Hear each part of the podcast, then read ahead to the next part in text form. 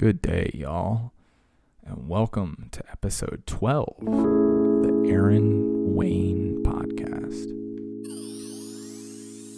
A Couple of quick words before we get started on this one, guys. Talk about um, new yoga practices that I'm into, what uh, remote teaching's like, which I keep talking about because it's like what I'm living. I Also, talk about uh, autism spectrum disorder, my thoughts on that, and a new documentary that's on Netflix that I think is interesting and worth watching.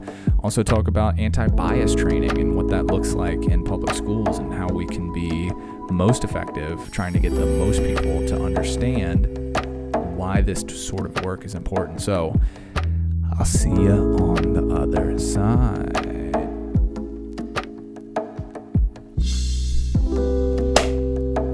What's up, guys? Hopefully, you guys are doing well. I had a great week this week. First full week of fully remote learning. I had a couple kids in my class because like they didn't have either internet access or their parents were teachers. But other than that, man, all of my kids are at home, and it is a very unique experience. In fact, check this.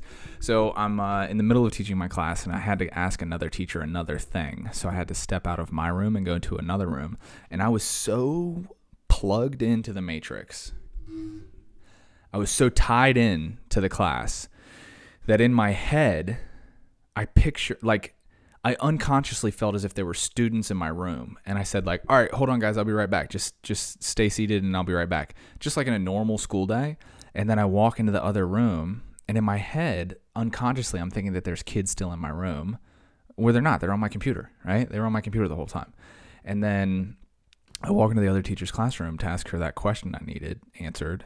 I was like, where are your kids? And she's like, What do you mean? They're all on the internet.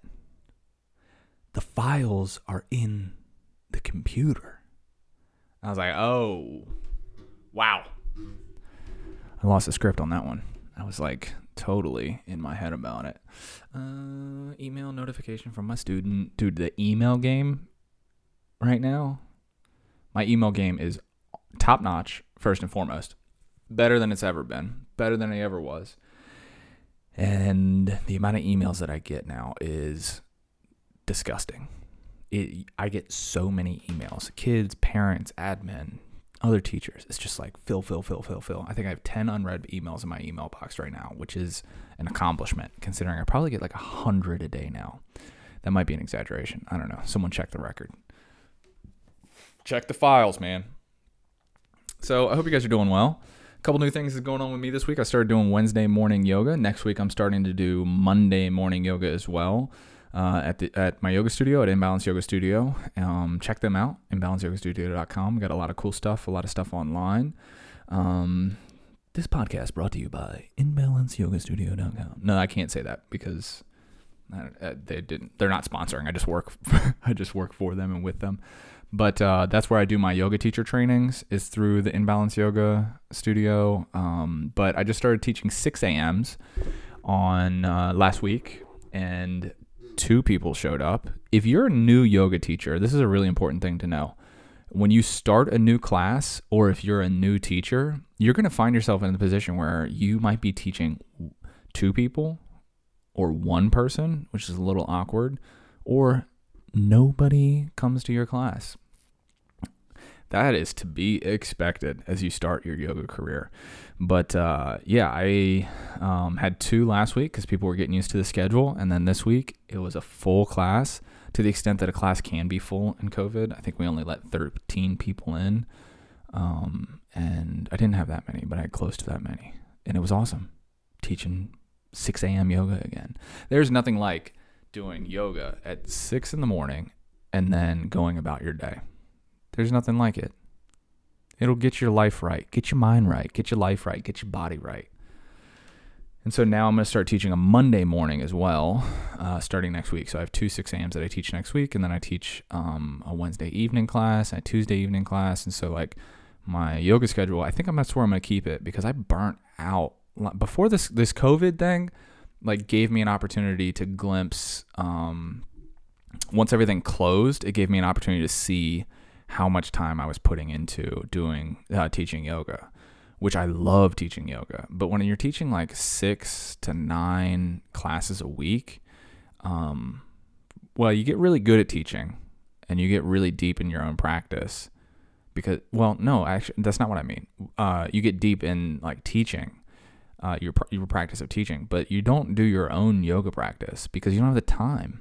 Like you can't especially if you most here's another secret that they don't tell you as a yoga as a new yoga teacher. You're not going to make a living doing it.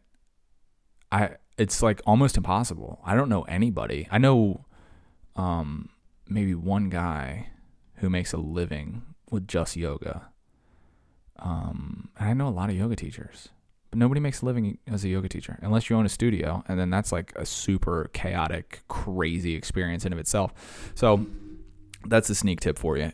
Um, but don't let that sway you from becoming a yoga teacher because it's a, a super valuable experience being a yoga teacher. I flippin' love teaching yoga, and I'm so glad to be doing it live, and I'm so glad to be doing the Wednesday and uh, Monday morning classes because the type of people who wake their tushy up at 5 a.m. to get to class by 5:45 or you know 5:50, 9 right before class starts, which is a lot of people, which is me sometimes too. That is a different type of person. They are dialed in, ready to go, and I love finding opportunities to surround myself with those type of people because they evoke that spirit that's in me out of me. So that's that's that. That's that's that. That's that. That's gonna be that. Take a breath, Aaron. Calm down, buddy. I'm gonna have a sip of my seltzer water. Mmm. Mm, that was delicious. Very refreshing. I um sneakily bought my wife an iPad. She doesn't know. She's been wanting an iPad forever. And it's like not her birthday. Birthday's like two months out. But I bought her an iPad. Is that interesting? I don't know. I shared it with you, whether it's interesting or not. Here's something that's interesting. I wrote a couple things down. Um, I started watching this show with Katie, and we crushed it in like a week. And it's called Love on the Spectrum. And now, before you judge this show, let me lay it out for you. Sometimes, sometimes we watch like stupid, cheesy, like reality TV shows, and you do too. You do too. Don't judge me. But sometimes we do that. And so I thought that this show was going to be that. I thought it was going to be a super cheesy, um, like Katie wanted to watch. She's like, "Oh, let's see it," and um, and we turned it on. I was like, I don't want to watch this. I feel like it's gonna, and I, I felt like it was gonna be exploiting people with ASD, autism spectrum disorder, and like as a public school teacher, I work with a lot of students that have ASD, and I have people in my immediate, like close loved ones um, that are working with ASD, and so I was like, I don't want to watch this. I don't. It feels exploitative to me. And Katie was like, "Yeah, you know what? They probably are going to do that." And so we we just shelved it. We are like, "Nah, whatever." And then I heard on a po- another podcast somebody talking about it, and I was like, "All right, well, let's give it a go." And so we watched this show, and it brought tears to my. It was such a, it's such a touching show, and it's also I think super important for the general public to see people with disabilities on TV. And the reason for that is because as a public school teacher, you know, I work with people with disabilities every day on a daily basis. And um, um, that's just part of being a teacher is working with people with disabilities and trying to make life accessible for them and to empower them to do that too. And um, I've realized over the last five, six years I've been teaching that most people they could I'm 32 in October. Most people can get to 32 and have almost no experiences with people with disabilities because our society so effectively creates spaces for people with disabilities to live in um and sort of relegates them to like other places or society is so non considering what the life of a person with a disability, be it physical, mental, emotional, the structuring of society doesn't consider how to make the world accessible to people with disabilities. And in some ways you can't, right? Like especially with something like ASD, um, some individuals, dude, in, in autism is such a vaguely defined thing. I, I really, um, I really want to, I want to read five books on this. I want to, I want to really dive into this because it's, as I understand it, such an ill-defined disorder, um, and that's why it's a spectrum disorder, and um, that's why it has such a breadth of expression. But many people who are uh, working with ASD have um, um, like extra sensory um, sensitivities. So they are very sensitive to specific sounds or loud sounds or abrupt sounds. And so you can't structure a society where construction doesn't take place. You just you just can't do it. But and so like I I, I accept that and I work with that and I understand that. Um but things like um you know, how accessible is a sidewalk? Does the road have a sidewalk? How wide is the sidewalk? Um, and not just for people that you would assume like people that um, um, on in wheelchairs, but also like people who don't want to be near other people because of uh, of a disability that they're working with. So I don't know. This show like has brought up a lot of stuff that I've thought about, but it put explicit individuals and, and experiences to it, um, and um, it was beautiful. I think it was a beautiful show, and it brought up for me one that society isn't necessarily um, society is trying to f- solve this problem. I think, I hope, and we're not doing a great job. um, and then on top of that, um, there's such there's so many people with disabilities that are lonely, and it's so tragic. It's so sad. Um, and you know there are a lot of people that um, don't have any diagnosed disabilities and they are lonely too. So like I have empathy for all lonely individuals, but this show like is about dating and it's about dating with people that have ASD. I just it's just a beautiful show. And another thing they do in this show is they like for example, um for example, um I I know somebody uh that has ASD and this person likes to pick up rocks and this person just loves to pick up rocks and like I can't make sense of it because it's not my experience. Just picking up and the sensation of pulling rocks like gravel out of gravel and off the off the ground and feeling that in the hands and then letting it go is such an enjoyable sensory experience for this individual and I can't make sense of it because it's not my lived experience. And um, this person also is really afraid of like um, things that are things that are in places that they don't belong. For example, a fish tank. Like if you go into a living room and there's a fish tank, it's like, oh my god, why are there fish in this living room?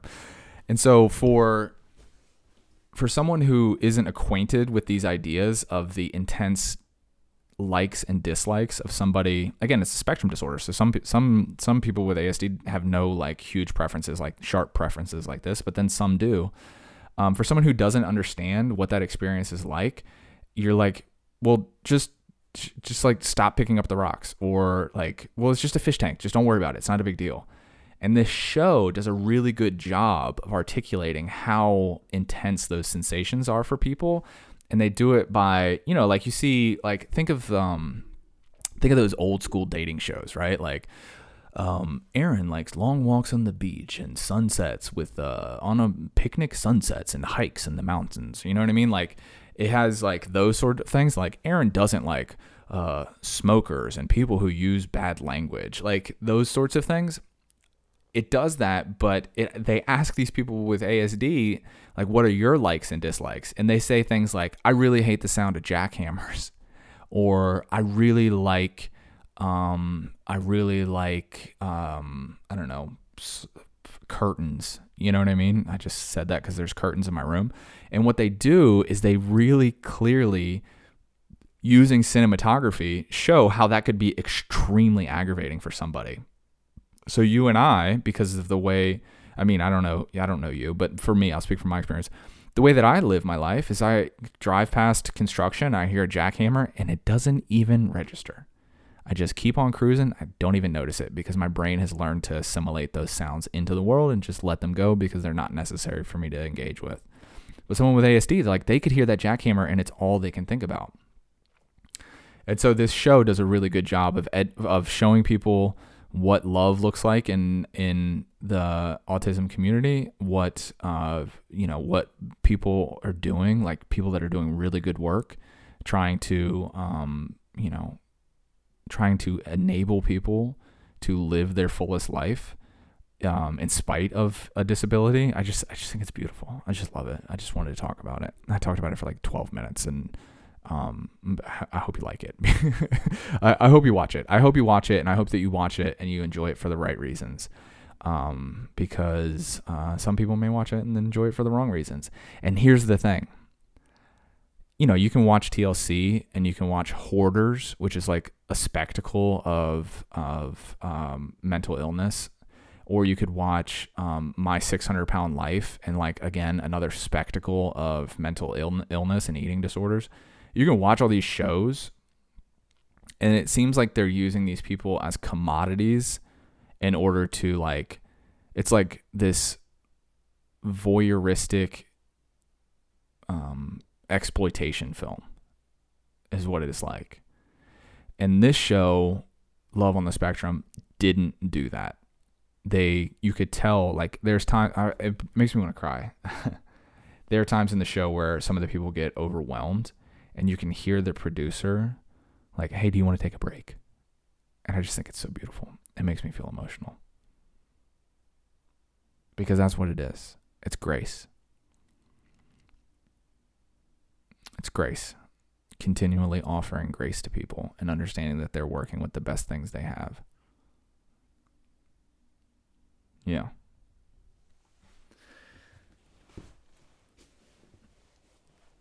what is this podcast about? Not this episode, but like this. This is number twelve, right?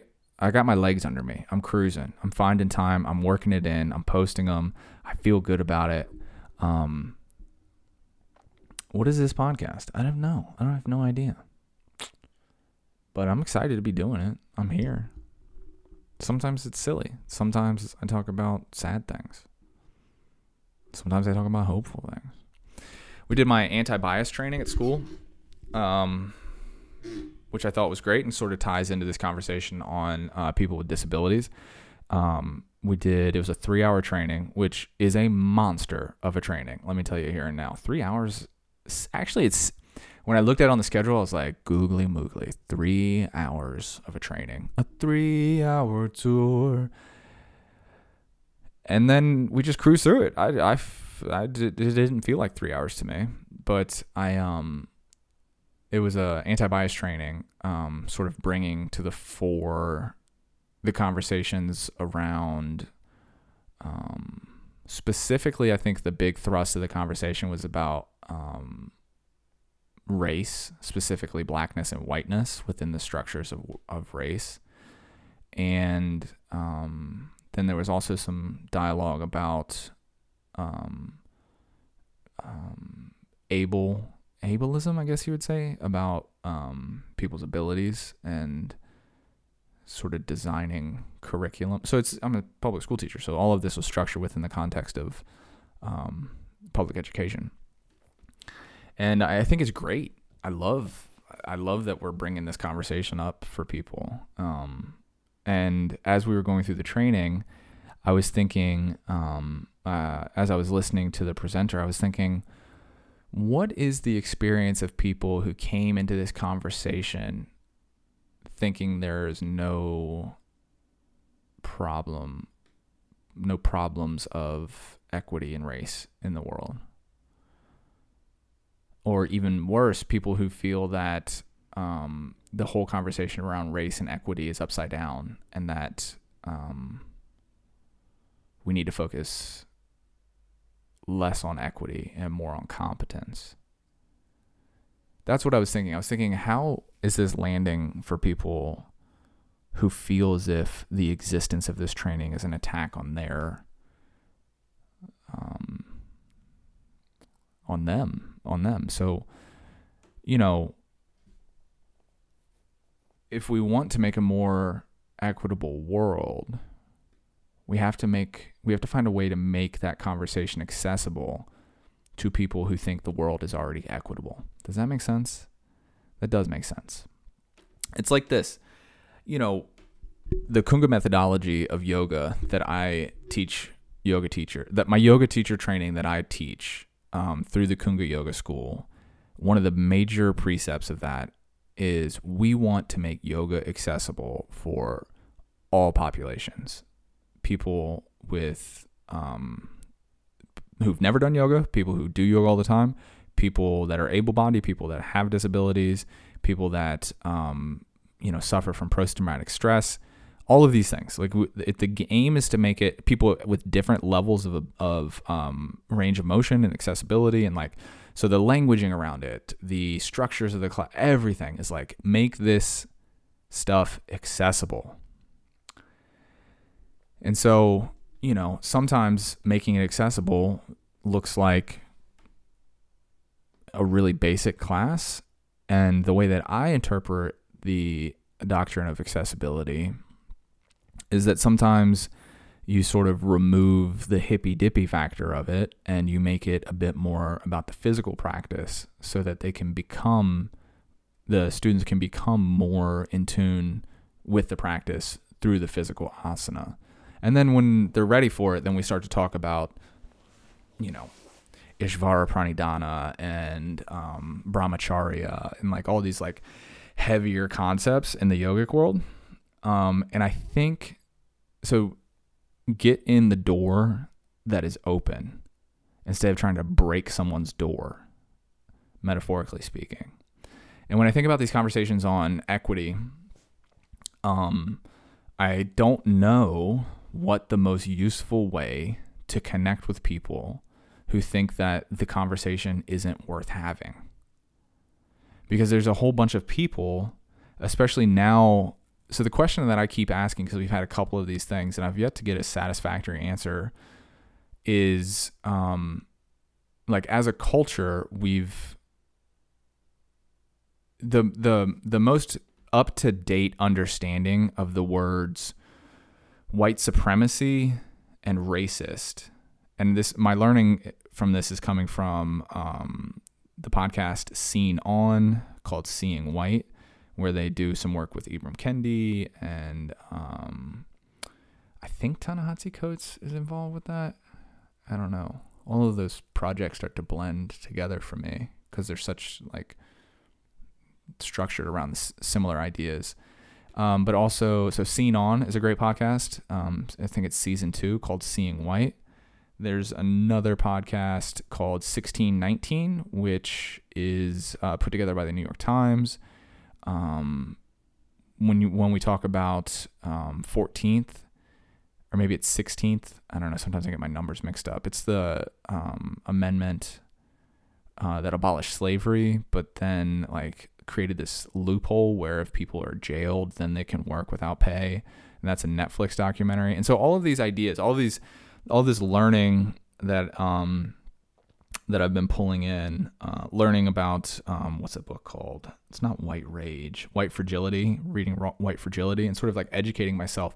Now I'm in a space where I understand that the common or the most up to date definitions of the terms white supremacist and racist have changed from how I understood them five or 10 years ago.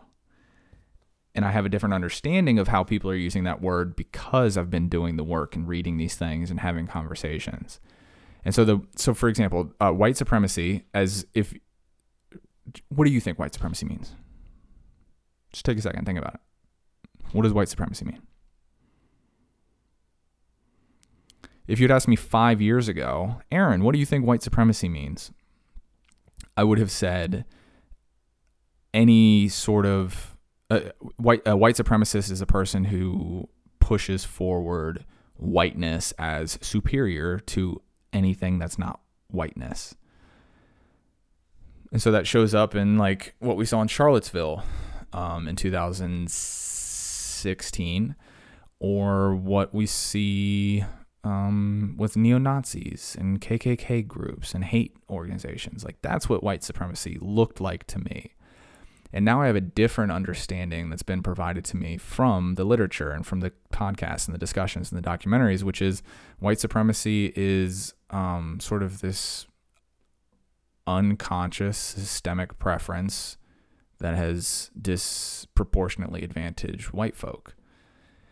And so, and then the word racist is used synonymously in that context. And I, if you have better, if you have, if this is a conversation you want to have, please let me know. I would love to learn if I'm, if this is a space where I'm sort of like throwing words together and blending them. But as I understand it, the word white supremacy and racist are working synonymously within structures. And so you call say racist, it's like racist is someone who uses racial epithets or is actively or passively even um, pushing down people of a race that is not the one that they manifest they show up as.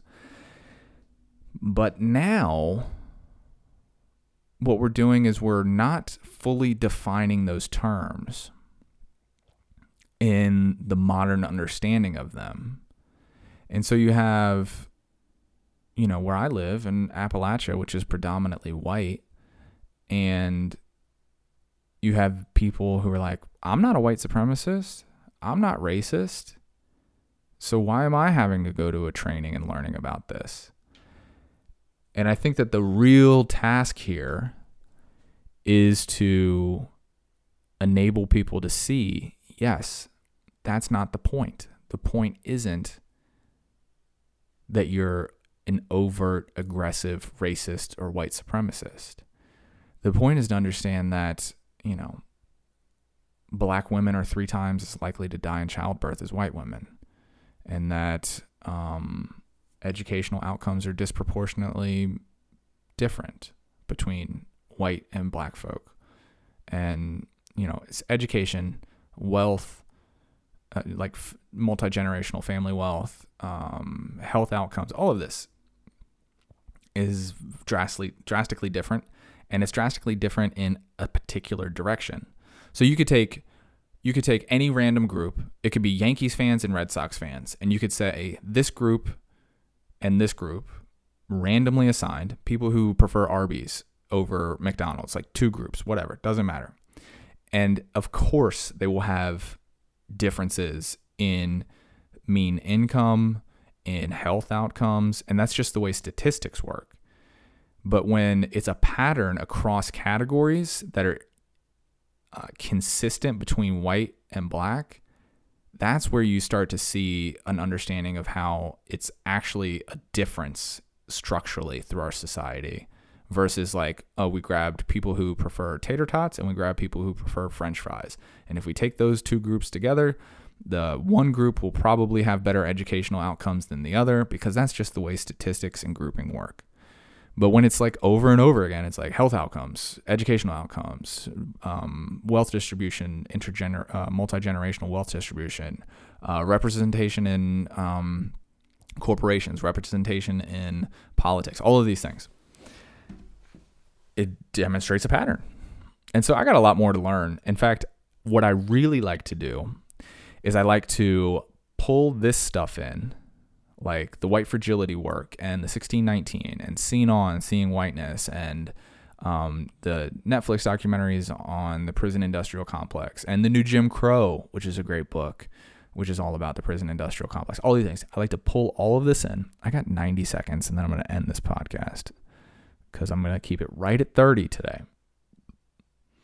Pull all that stuff in. And then I like to go listen to Ben Shapiro, um, Steven Crowder, and a really important thinker in my life who seems to be running counter to um, the tide of um, equity, uh, like this equity acknowledgement and the equity work, is Sam Harris. I'm a huge fan of Sam Harris, and he differs than with the public discourse, which I think is really interesting. I think my video is going to end in 40 seconds. And so I will keep this here at 30. I didn't find any summation. I didn't find I didn't wrap this up for you. Um, and that's okay because it's an ongoing dialogue. Um, I don't know. I'm hungry. I'm fasted still. It's four o'clock. I haven't eaten yet. So I'm to go eat. I'll catch you guys on the next one.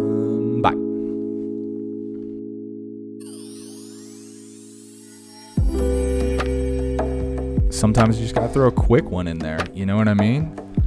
I was like, all right, I'm going out to have a glass of wine with my wife, and before she gets home, I'm gonna just crush a quick pod for the people. So, hope you guys are doing well. Follow along uh, with my story and what I'm up to at AaronWayneYoga.com. So shoot me an email at hello at AaronWayneYoga.com. My Instagram, my Twitter, my Facebook are all at Aaron.